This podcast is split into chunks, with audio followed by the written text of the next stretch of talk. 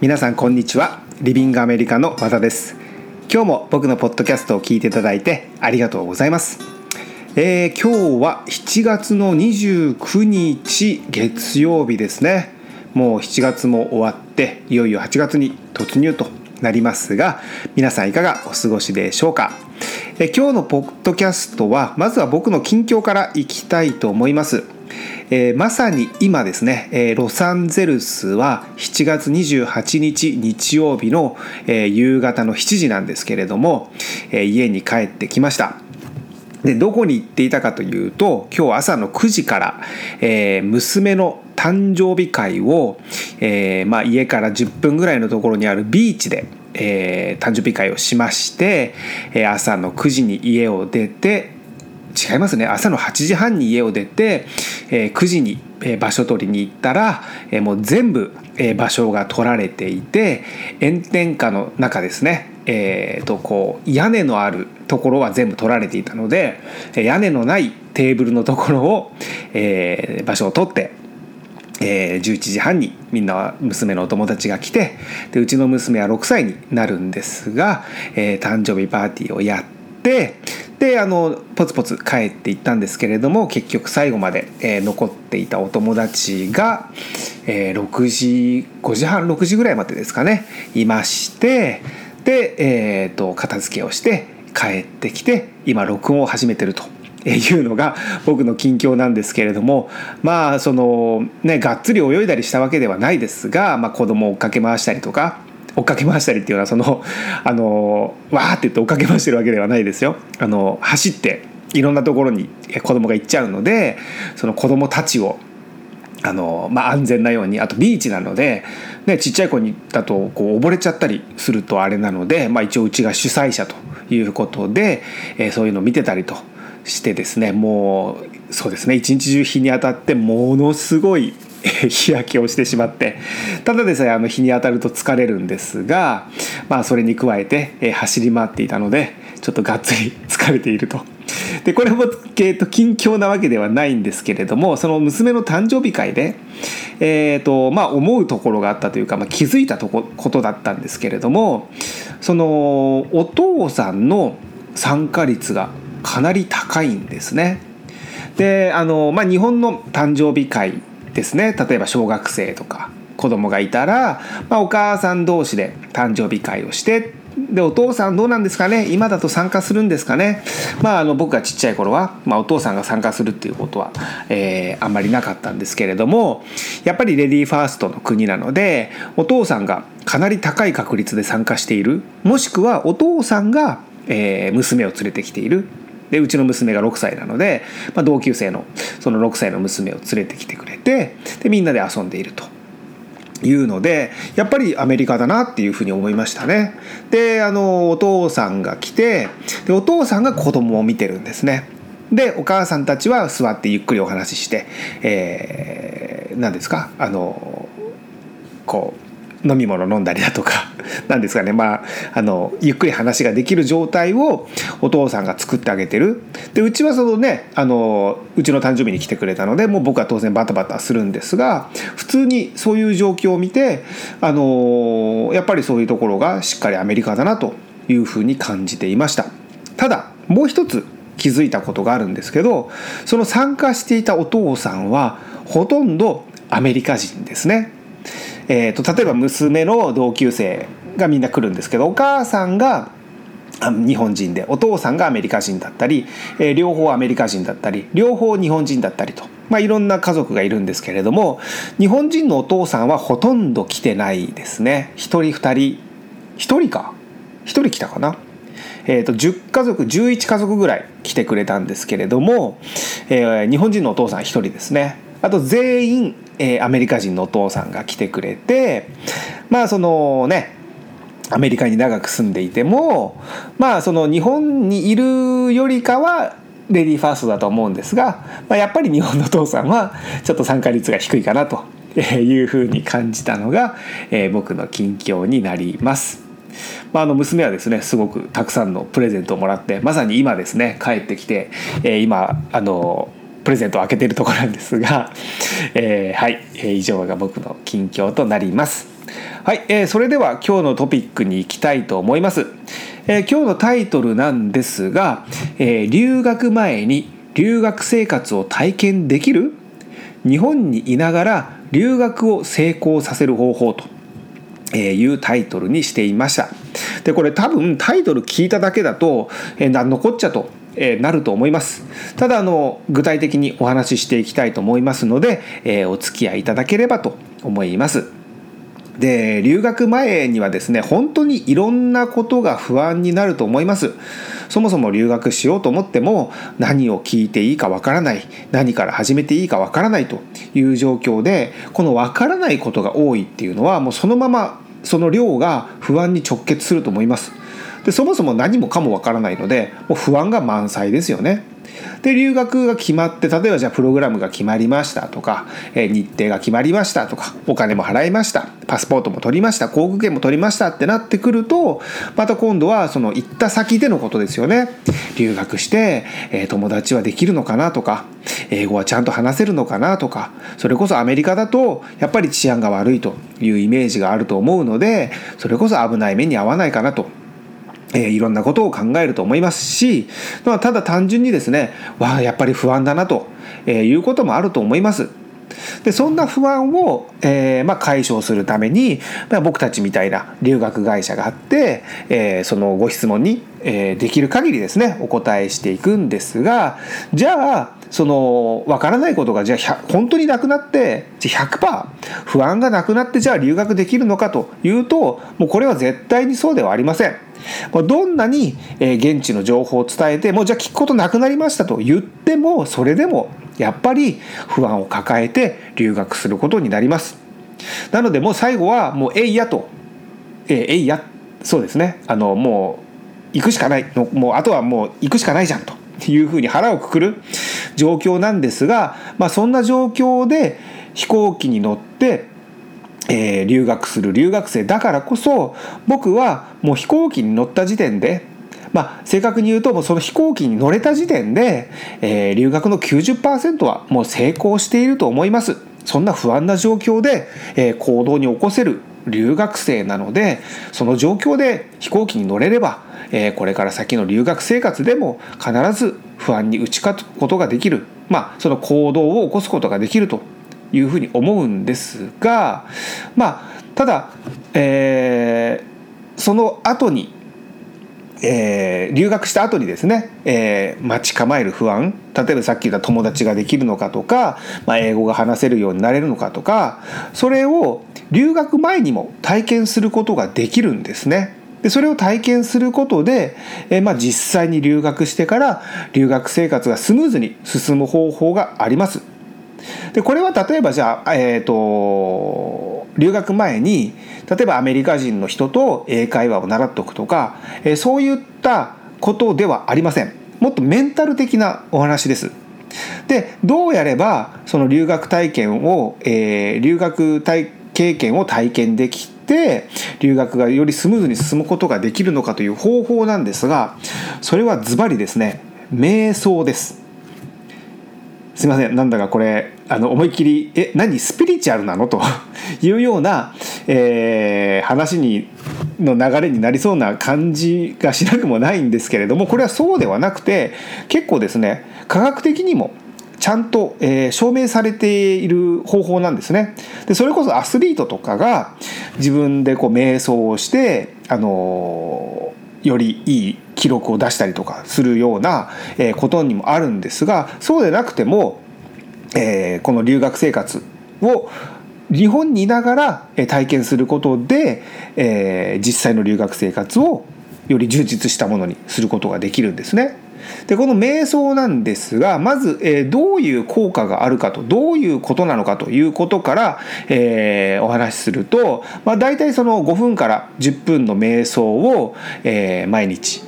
やるんですがその瞑想中に自分が、えー、留学中にこうイメージしてる成功ですよねどういったことが自分の留学の目的なのか目標なのか例えば英語がペラペラに話せているだとか、えー、例えばダンス留学であれば、えー、しっかりダンスが受け入れて上達しているところだとかそういった具体的な自分の、え、目標ゴールを、え、イメージするわけですね。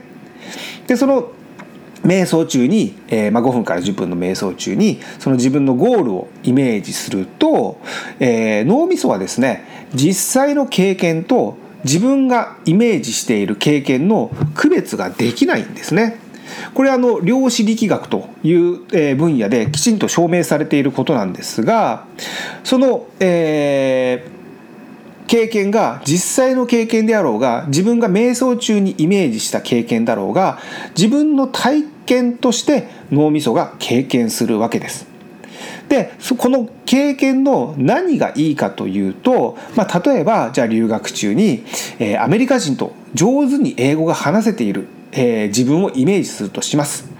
その会話の内容とかはいいですねそのもう写真のようなイメージでもいいですけれどもあすごくうまく話せてるなというところをイメージすると思います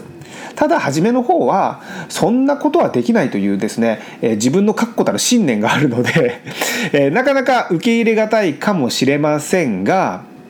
この瞑想の面白いところは何度も繰り返してるうちに脳みそがその状況をだんだん受け入れてくるんですね。あなんかいつの間ほな本当はスムーズに喋れんじゃないの？みたいな風に脳みそが思ってくれるわけですね。でそれを繰り返し繰り返しとやっているとそのうち本当にスムーズに自分がアメリカ人と、えー、英語で話しているところをイメージできて、まあ、その話している経験を脳みそがするわけなんですね。でイメージだけなんですけれどもこの瞑想を繰り返すことでまたより強いえー、体験経験として、えー、残るようになるわけです。でまあその区別がつかないので例えばそれがイメージ瞑想だったとしてもあ俺ってアメリカ人と英語話せてるじゃんというですね自分が経験したい体験を、えー、できるわけです。でこの、えー、その自分のゴールを経験することを、えー、成功体験と言うんですがそれをすると何が起きるかというと、えー、この成功体験を、まあ、その瞑想によって、えー、繰り返すことによって、まあ、自信がついてくるわけなんですね。でこの自信がつくっていうのがすごく大事なんですがこの自信がつくことによって、えー、自分がその意識無意識関係なくその物事に対して積極的な行動が、えー、取れるようになるわけです。ただここで、えー、確認しておきたいんですがじゃあ瞑想したからといってそのアメリカ人と英語を話してるところをイメージしたからといって実際にじゃあ英語が上達するのかというと当然ですがそうではありません。まあ当たり前ですよね。英語の勉強してるわけではないので、英語が上達することはないです。えー、これはもう英語の勉強してください。これしかないです。ただ、えこの成功体験で自分に自信がつくとそのものすごいまあ不安な状態で、えー、実際留学して英語が通じない留学生とその成功体験を繰り返して英語は上達してないにしてもなぜかそのちょっとでもメンタル的に自信がある状態で英語が通じない留学生ではその英語が通じないという状況に対して、えー、取る行動が、えー、変わるわけです。で物事は何でもそうなんですが実際に起こる出来事が重要なのではなくてその起こった出来事にその人がどう対応するのかということが大切なんですね。でまあここでは今英語が通じないという状況でお話ししていますが、えー、その状況に対してああやっぱりダメだ通じないとどうしようというふうに慌てたり落ち込んだり、えしてしまうのかあまあちょっと何言ってるか分かんないからもう少しゆっくり話してもらおうかなと、え思ったりだとかあやっぱりダメだともっと勉強しなきゃもっと勉強しようというふうに、え前向きに対応できるのかというのはですねこれは結構大きな、え違いです。でそもそもあの誰でもそうなんですが、えー、不安いっぱいの状態でわやっぱり英語ダメだって思ってる時によし頑張ろうと前向きに思うのは、えー、なかなか難しいですしもし思えたとしても、えー、これ結構時間がかかってしまいます。しまい、えー、かかかかりますね。その例えば1日2日ぐらいちょっとこう自分の、えー、メンタルを回復するのに 時間かかったりするんですがまあただですねその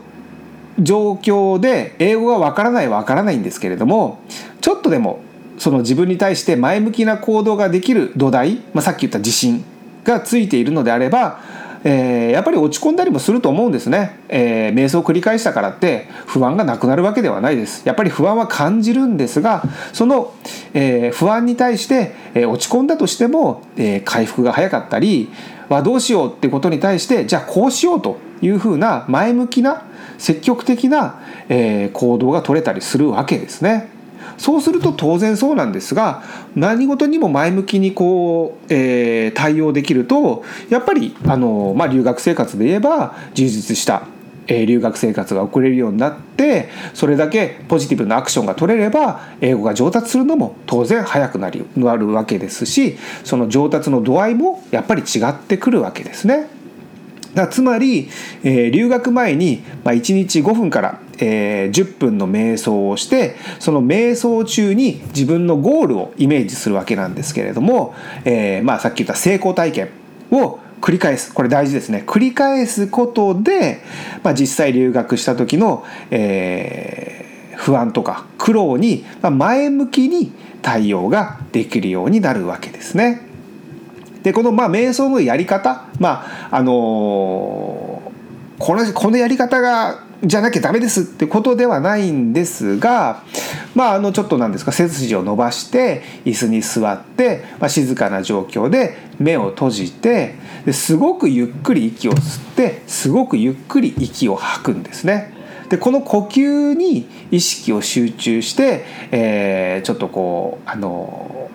瞑想というかあのそうですね。呼吸深呼吸か。深呼吸を繰り返しててある程度ちょっと気持ちが落ち着いたなってなったら、えー、今言った例えばじゃあ英語が話せてる自分をイメージしたりだとか。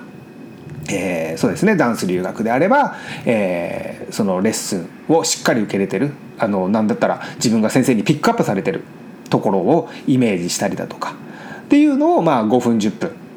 あの続けていただければと思います。でこれ実際やってみると思うんですけど5分結構長いです。多分3分も結構厳しいと思いますが、えー、別に集中力がそれてもいいんですね。あの集中力が他のことを考えても大丈夫です。その他のことを考えてもあ他のことを考えるとと思ってまた自分が元のゴールをイメージして、えー、っていうのを繰り返すとその繰り返すことでまたその何て言うんですか集中力が増すんですね。あの、まあ、筋トレと一緒ですこうあの物を持ち上げて何回も繰り返すことで筋肉がついていくのと一緒で、え、集中力がそれて違うことを考えていることに気づいてあまた違う違うと自分は英語が成功しているあアメリカ人とちゃんと英語が喋れてるところを、えー、想像してるんだったというそういう戻す作業でまた集中力が増しますので。まあ、成功体験に加えて、まあ、集中力も強くなるというところもありますね。で僕はですねあのこれだいぶ前にあの瞑想するっていうことにあのこういう効果があるんだというふうに気づいたんですがその時は僕は全然違う理由で僕飛行機がものすごい苦手で飛行機に乗れなくなる時期があったんですね。ただアメリカに住んでて、まあ、日本人がアメリカに住んでて飛行機が乗れないって結構致命的なんですよ。あの里帰りもできないですし、えー、僕日本に帰って留学の説明会をやったりとかいうこともできないんですね。で飛行機が怖いっていうレベルじゃないんですよ。もうあの動悸が激しくなって手に汗をかいて立ちくらみがして倒れるぐらい、えー、それこそそうですねあの飛行場で飛行機に乗るってなったら僕そうなるんです。でこれはまずいっていうので、えお酒飲んだりそれこそ精神安定剤を、えお医者さんに出してもらったりというので、えー、一時期乗り越え乗り越えたっていうのかなごまかしてたんですがそれって結局根本的な解決じゃないじゃないですか、えー、お酒を飲んだり 薬を飲んだりして、まあ、その自分の気持ちをの蓋をする、まあ、ごまかすえー、ことだったんですけれども、ね、そんなに緊張した状態でそんなに不安な状態で飛行機に乗って精神安定剤飲んでも効かないんですね。でお酒を飲んだらちょっと今度は逆に飲みすぎてその、ね、気圧が高くなって具合が分からずに、えー、具合っていうのはその飲む量が分からずにあのすごい頭痛がしてあの怖さはちょっと紛れたかもしれませんがもう辛くて辛くて。っていうのをどうしようかって思ってた時に何でしたっけ？何か本で読んだのかな？この成功体験っていうのを読んでで目をつぶって飛行機に乗ってるところをイメージするんですね。ですごい怖いんですよ。えーと、理由は突き詰めてません。なんで自分が飛行機に乗るのが怖いかっていうのはもう分かんなくて一時期そうなった時期があったんですね。で最初はダメだったんです。飛行機に乗ってるって怖いって思ってそれを10分も5分10分目をつぶってイメージしてることができなくてパッて目を開けたんですね。ただそのを繰り返してるうちにだんだん飛行機に乗ってる自分が平気で乗れてる自分がイメージでき始めてで僕ね1ヶ月ぐらい毎日続けましたね。で1ヶ月目ぐらいであもう大丈夫だと。あ乗れてる自分がイメージできるようになった。ってなってで飛行機に乗ったんです。でやっぱ緊張しました。ただあの倒れそうななるぐらいの恐怖は感じませんでした。で飛行機が飛び立ってやっぱり怖いなって思ったんですね。ただその怖いなって気持ちを怖くない怖くないっていうふうに押し付けるわけではなくなんとなく怖い気持ちはあるんだけれども、まあ、普通に乗れてえー、っとまあそうですねロサンゼルスから日本まで帰ることができたんですね。であのスピリチュアルではないですよ。えー、ひょっとしたら結局スピリチュアルなんとじゃんと思う人もいるかもしれないんですが僕の中では結構科学的なことなんですけどあのちゃんと本で読んで、えー、きちんと書いてあるんですがそれをちょっと僕がそこまで説明できるぐらい知識はないんですけれどもまあその苦手なことも、えー、克服できるので、まあ、今言った留学ではこういう使い方ができるとあるんですがあのまあ、留学に限らず苦手なものも克服できますし実際僕はできましたしでで薬を飲んだりとかそういうごまかすわけでもないですしあと自分がなりたいゴールをイメージすることでそのゴールに近づける、えー、自分の状況を作ることができると。えー、いうですねものすごい僕の中では、えー、最強ツールなんじゃないかと いうふうに思っているんですがまあ留学で言えば今言ったような使い方ができるんじゃないのかなとで留学前に、えー、自分の中でそういう成功体験を繰り返すことで、えー、留学中に、まあ、積極的な行動が取れるようになると、えーまあ、あと集中力も増すというのもあるんですがそれによって、え、自分の得たい経験ですねその留学中のゴールにより早く近づけるんじゃないのかなというふうに思います。はい、えー、ごめんなさい。本当にちょっとスピリチュアルだと、え思ってしまう方もいるかもしれませんが、まあ、スピリチュアルが悪いわけではないですからね、えー、今回の内容は以上となりますがいかがでしたでしょうか？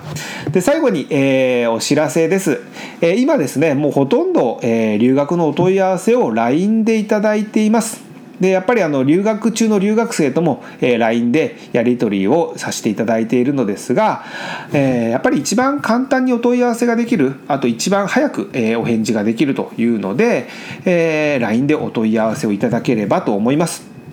で、えー、LINE なんどうなの僕あんま LINE が得意じゃなくて ID をお伝えすればいいんですかね。えー、リビングアメリカの ID はアットマーク M HV2702X なんですが、えー、ね、ポッドキャストでこういうふうにあの 言ってもパッとメモってもらえるというのは厳しいと思います。一応もう一回言っときますが、アットマーク MHV2702X です。ただ、あの、そうですね、あの、このポッドキャストの、えー、配信のメールにも、えー、LINE の ID を、えー、お送りしておきます。多分これでお問い合わせできると思うんですが、ただですね、今で、あの直接のカウンセリングもすごくすごくたくさんいただいていて、えーと、東京の方であれば、えー、渋谷の方で、え、日本のスタッフがカウンセリングをさせていただきますしあとお電話でも、えカウンセリングをしています。でお電話の場合は僕がロサンゼルスから、えお電話を差し上げてカウンセリングをさせていただいてるんですが、えもう LINE でもえー、そのカウンセリングでもどの方法でも、えー、相談は無料となっていますので遠慮なくお問い合わせください。はい、えー、それでは今日の内容は以上となります。いつも僕のポッドキャストを聞いていただいてありがとうございました。